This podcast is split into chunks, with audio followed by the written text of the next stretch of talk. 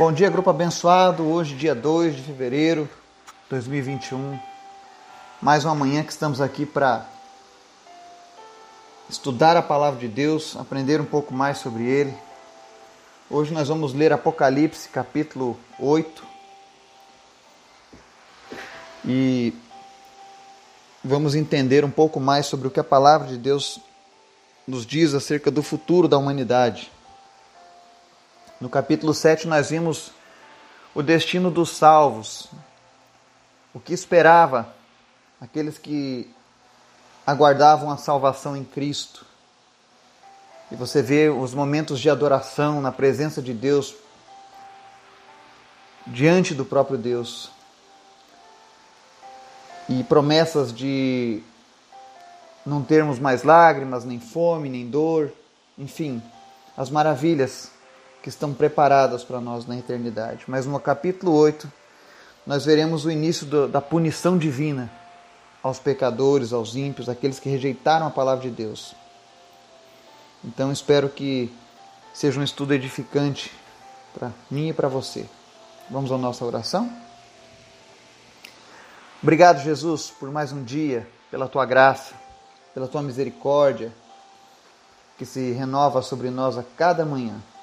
Obrigado pelo Teu cuidado, obrigado pelo Teu Espírito Santo, que nos traz paz em meio às tribulações, que nos fortalece quando estamos fracos. Obrigado, Senhor, porque podemos confiar em Ti, porque até aqui o Senhor tem nos ajudado, o Senhor nunca nos abandonou, Senhor, e o Senhor tem se mostrado Deus fiel em nossas vidas a cada dia. Eu Te agradeço, meu Deus, por cada pessoa deste grupo. Te agradeço, Senhor, pelos vínculos emocionais que nós criamos ao longo desses 10 meses aqui Te buscando, orando e estudando a Tua palavra juntos, Pai. Obrigado, Deus, por cada vida, por cada família, Senhor, que tem se achegado a este grupo. Nós Te louvamos, meu Deus, por essa oportunidade que temos de crescer juntos na Tua presença. Esteja, meu Deus, visitando cada pessoa do nosso grupo, cada pessoa que está ouvindo essa mensagem. Que o Senhor esteja fortalecendo, inspirando, consolando, curando, transformando a sua vida a cada dia, Pai. Quero Te apresentar, Senhor, em especial, aqueles que estão enfermos nessa manhã. Em nome de Jesus, que a Tua cura alcance cada um deles, Jesus. Visita, Senhor, o Vinícius, a Grazi, que estão lutando contra o câncer. Que em nome de Jesus o câncer não retorne mais na vida da Grazi. Que ela não precise de nenhum tratamento. Em nome de Jesus Te apresento o Vinícius.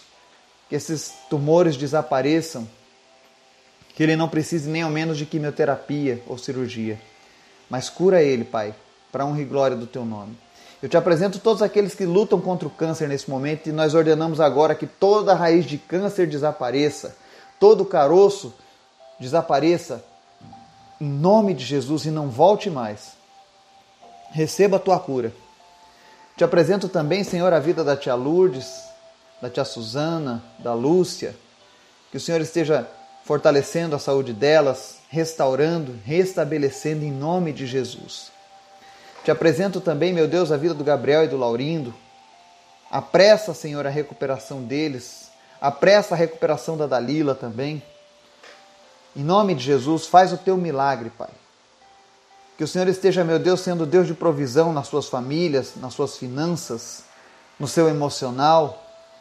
Que eles não se sintam abalados por esta condição de recuperação que eles estão passando, mas em nome de Jesus, anima eles, ó Deus.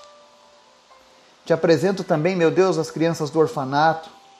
Sê com elas nesse dia, abençoa, fortalece, cuida. Supre elas em todas as áreas, Pai. Abençoa elas em nome de Jesus. Nós Te apresentamos as nossas famílias, nós colocamos as nossas famílias debaixo da Tua proteção, nós Te apresentamos as nossas vidas, os nossos negócios, os nossos estudos, para aqueles que já começaram as aulas. Protege as nossas crianças, ó Deus, dessa pandemia, da farsa, da mentira que tem permeado este mundo.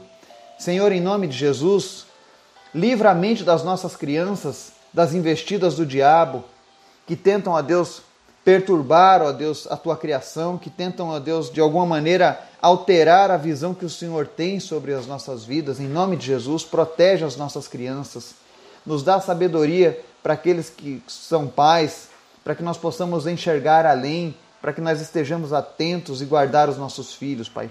Em nome de Jesus, nos ajuda nesses tempos difíceis, mas todavia, Deus, nós sabemos que o Senhor está presente, que o Senhor está conosco. Continua nos abençoando, Pai. Continua, Senhor, ao nosso lado. Não permita, Deus, que os nossos erros venham nos afastar de Ti, mas nos corrija se necessário, porque nós queremos a Tua presença. Obrigado, Jesus. Obrigado, Senhor, por tudo que Tu tens feito. Toma conta das nossas vidas, Pai, e nos abençoa. Fala conosco através do Teu estudo. Em nome de Jesus. Amém. Vamos para a nossa leitura de Apocalipse 8. Que diz assim: quando ele abriu o sétimo selo, houve silêncio nos céus cerca de meia hora. Vi os sete anjos que se acham em pé diante de Deus. A eles foram dados sete trombetas. Outro anjo que trazia um incensário de ouro aproximou-se e ficou em pé junto ao altar. A ele foi dado muito incenso para oferecer com as orações de todos os santos sobre o altar de ouro diante do trono. E da mão do anjo subiu diante de Deus a fumaça do incenso com as orações dos santos. Então o anjo pegou o incensário, encheu-os com fogo do altar e lançou-os sobre a terra. E houve trovões, vozes, relâmpagos e um terremoto. Então os sete anjos que tinham as sete trombetas prepararam-se para tocá-las. O primeiro anjo tocou a sua trombeta, e granizo e fogo misturado com sangue foram lançados sobre a terra. Foi queimado um terço da terra, um terço das árvores e toda a relva verde. O segundo anjo tocou a sua trombeta, e algo como um grande monte em chamas foi lançado ao mar. Um terço do mar transformou-se em sangue. Morreu um terço das criaturas do mar e foi destruído um terço das embarcações. O terceiro anjo tocou a sua trombeta, e caiu do céu uma grande estrela, queimando como tocha sobre um terço dos rios e das fontes de águas. O nome da estrela é Absinto. Tornou-se amargo um terço das águas, e muitos morreram pela ação das águas que se tornaram amargas. O quarto anjo tocou a sua trombeta e foi ferido um terço do sol, um terço da lua e um terço das estrelas, de forma que um terço deles escureceu. Um terço do dia ficou sem luz e também um terço da noite. Enquanto eu olhava, ouvi uma águia que voava pelo meio do céu e dizia em alta voz: ai, ai, ai, dos que habitam na terra, por causa do toque das trombetas que está prestes a ser dado pelos três outros anjos. Amém e amém. Aqui no Apocalipse 8, nós retornamos à abertura dos selos. Aqui o sétimo selo é aberto, e antes que João veja quais são os seus efeitos, há um silêncio no céu. João percebeu que ele teve a duração de meia hora. Isso nos mostra a apreensão de todos quanto à severidade dos acontecimentos que virão, a ponto de haver um grande silêncio por conta da expectativa do que viria. Em seguida, ele vê os anjos de Deus recebendo as taças que serão derramadas como juízo sobre a terra. Essas são aquelas taças da ira de Deus. Quando Jesus fala assim: Senhor, afasta de mim esse cálice, se possível, né? É porque no momento da crucificação, Jesus recebeu uma prova do cálice da ira de Deus, ou seja, a ira de Deus contra o pecado e contra os pecadores. Porque naquele momento que Jesus foi crucificado, ele recebeu o castigo que estava destinado a cada um de nós. Então ele recebeu uma prévia dessa ira. É por isso que Jesus diz: Pai, afasta de mim esse cálice. Ele não estava dizendo: Pai, se possível, evita que eu passe por essa crucificação. Não, não era esse o objetivo. Jesus estava sabendo o que o esperava, e ele se ofereceu para isso por amor a mim e a você. E ele disse: Pai, eu aceito o sacrifício, eu aceito me entregar, mas eu sei que essa ira que virá é muito dura, é muito forte, é poderosa. Jesus sabia. E se você às vezes não tem noção ainda do tamanho do sofrimento que Jesus passou lá na cruz, eu quero que você preste atenção na abertura do sétimo selo e no toque dessas trombetas. Porque foi isso que Jesus sentiu na sua pele de uma vez só: o derramar das taças com a ira de Deus por conta dos pecados da humanidade. Mas a boa notícia é que todos aqueles que receberam Jesus, que aceitaram seu sacrifício, Não permitiram que aquele derramamento do cálice sobre Jesus fosse em vão, porque nós honramos a decisão de Jesus. Nós glorificamos a atitude de Jesus quando entregamos as nossas vidas para Ele, quando a gente reconhece que Ele é o único e suficiente Salvador das nossas vidas. E é isso que alegra o coração do Senhor, saber que não foi em vão o seu sacrifício. E durante muitos anos o Senhor tem tentado alcançar o coração do homem. E no versículo 8 ele mostra o que acontece com a humanidade quando ela rejeita a salvação. E aí nós começamos a ver aqui que depois um dos anjos pega um incensário que está cheio com as orações dos santos e é colocado junto ao altar de Deus. Ou seja, isso mostra que as nossas orações estão sendo ouvidas, estão sendo guardadas por Deus. Isso mostra a importância de uma vida de oração. As nossas orações por justiça, todas elas serão cumpridas. Enquanto isso, os 7 anjos começam a tocar trombetas.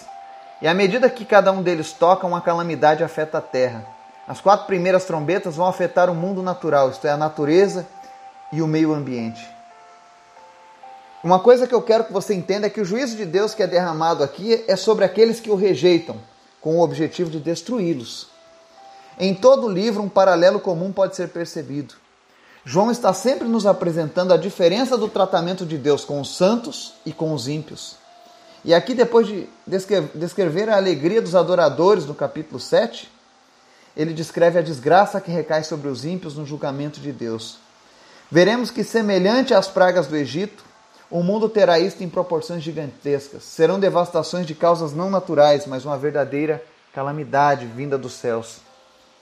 Não vai ser a poluição, não vai ser o uso desenfreado dos recursos naturais que vai trazer a degradação da terra. 1/3 da terra, das questões naturais da terra, do meio ambiente, serão destruídos por causa da ira de Deus que será derramada. Não se enganem. Devemos cuidar do meio ambiente, sim. Devemos zelar aquilo que o Senhor nos deu, afinal, quando Deus colocou o homem no jardim do Éden, colocou ele para zelar daquele jardim, para cuidar daquele jardim. Quando Deus colocou ele na terra, Deus colocou o homem para cuidar da terra, administrar os seus recursos. Mas entenda que essa narrativa que o mundo tem tentado vender não é ela que será responsável pela destruição da natureza. O que vai destruir 1/3 da natureza vai ser a ira de Deus, o julgamento de Deus. Vão ser os nossos pecados, vai ser a resistência do homem em aceitar a Deus que vai trazer a destruição sobre a terra. E não as ações do homem diretamente contra a natureza. Entenda que o capítulo 8 mostra o peso do julgamento de Deus contra aqueles que foram rebeldes à sua palavra. A igreja do Senhor estará adorando com Ele. Mas aqueles que ficarem na terra durante esses dias, eles estarão sentindo o peso da ira de Deus. Aquelas pessoas que, assim como foram nos tempos de Noé, Noé passou 100 anos pregando arrependimento aos homens. Olha, vai haver um dilúvio, venham para a arca. E as pessoas zombavam de Noé. A Bíblia relata que as pessoas viviam como se nada fosse acontecer, porque afinal passaram 100 anos e nada tinha acontecido. Quando de repente começa a cair água dos céus. E a porta da arca já estava fechada. Assim será no dia do juízo. Quando começar o juízo, quando as trombetas começarem a tocar sobre a terra, será assim. A porta da salvação foi fechada. E aqueles que estavam no pecado agora não têm mais para onde correr, nem para onde se esconder. Passarão por isso. E isso de maneira alguma é uma maldade da parte de Deus ou uma injustiça da parte de Deus. Porque todos os dias pessoas são mortas ao redor do mundo, apenas por anunciarem a salvação em Cristo, apenas por anunciarem, apenas por compartilharem este evangelho. Porque o tempo está passando. Nós não sabemos se isso vai acontecer daqui a 15 minutos, ou amanhã, ou ainda este ano. Mas o mundo tem se preparado. Nós precisamos entregar as nossas vidas a Cristo e estarmos preparados para morar com Ele na eternidade. para que quando chegarem os dias maus nós sejamos livrados desse juízo que virá sobre a terra, sobre os ímpios, esse juízo que é para os pecadores. Por isso, nós precisamos a cada dia nos entregar a Cristo, nos render a Ele, enquanto é tempo. Anunciar essa palavra para aqueles que nós amamos, que ainda não conhecem a Jesus. Eu entendo que as pessoas que ainda rejeitam, algumas delas, é porque verdadeiramente elas nunca experimentaram o poder de Jesus, elas nunca ouviram a realidade sobre Jesus, talvez elas só conheçam aquele Deus que julga, aquele Deus que critica, aquele Deus que pune. Mas eu quero que eu e você tenhamos essa missão de apresentar um Deus que ama, um Deus que oferece uma saída, um Deus que oferece uma solução, um Deus que está esperando em amor. Assim como o pai do filho pródigo. Enquanto o filho pródigo estava lá pensando, o que eu vou dizer para o meu pai quando eu encontrar ele? Bom, eu vou chegar e vou dizer, pai, eu pequei contra ti, pequei contra os céus, eu quero ser um trabalhador seu, porque eu sei que eu não sou digno de ser chamado de teu filho. Enquanto aquele homem pensava todas essas coisas na mente dele, porque ele havia se arrependido da sua vida, de erros e de pecados. Olha como são as coisas.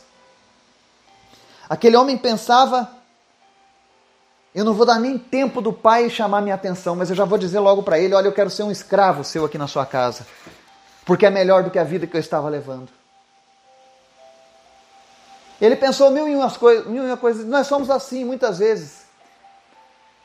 Quando a gente está no erro e a gente desperta para Jesus, muitas vezes a nossa mente começa a fazer isso, essa autorreflexão, e a gente começa a colocar a imagem do Pai, a imagem de Deus, como se fosse alguém semelhante a nós em tudo. Mas Deus é muito superior a nós. Os seus sentimentos são maiores, o seu amor é maior. E a Bíblia relata que quando aquele jovem chega diante do Pai, que o pai o avista de longe, o pai sai correndo em direção a ele. Coloca um anel no seu dedo, coloca as melhores vestes, o abraça em amor. E se alegra, porque o filho que estava perdido foi achado. E aí aquele pai celebra o retorno daquela ovelha, daquele filho perdido. Assim é como acontece em muitos de nós. Talvez hoje você tenha se decidido, eu não quero passar por esse momento de juízo sobre a terra. Eu quero ser daqueles que estará diante do trono adorando ao Cordeiro, junto com os anjos, junto com os seres celestiais, junto com os anciões. Eu quero ser uma dessas pessoas. Mas na sua mente você fala, mas eu fiz isso, eu fiz aquilo, eu não tenho mais chances, eu não tenho mais expectativa, talvez Deus não me aceite porque eu acho que o que eu fiz foi muito grave. Eu quero te dizer nessa manhã, Jesus morreu na cruz para que você fosse salvo, para que você fosse resgatado, para que um dia você se arrependesse e pudesse encontrar o perdão dos seus pecados.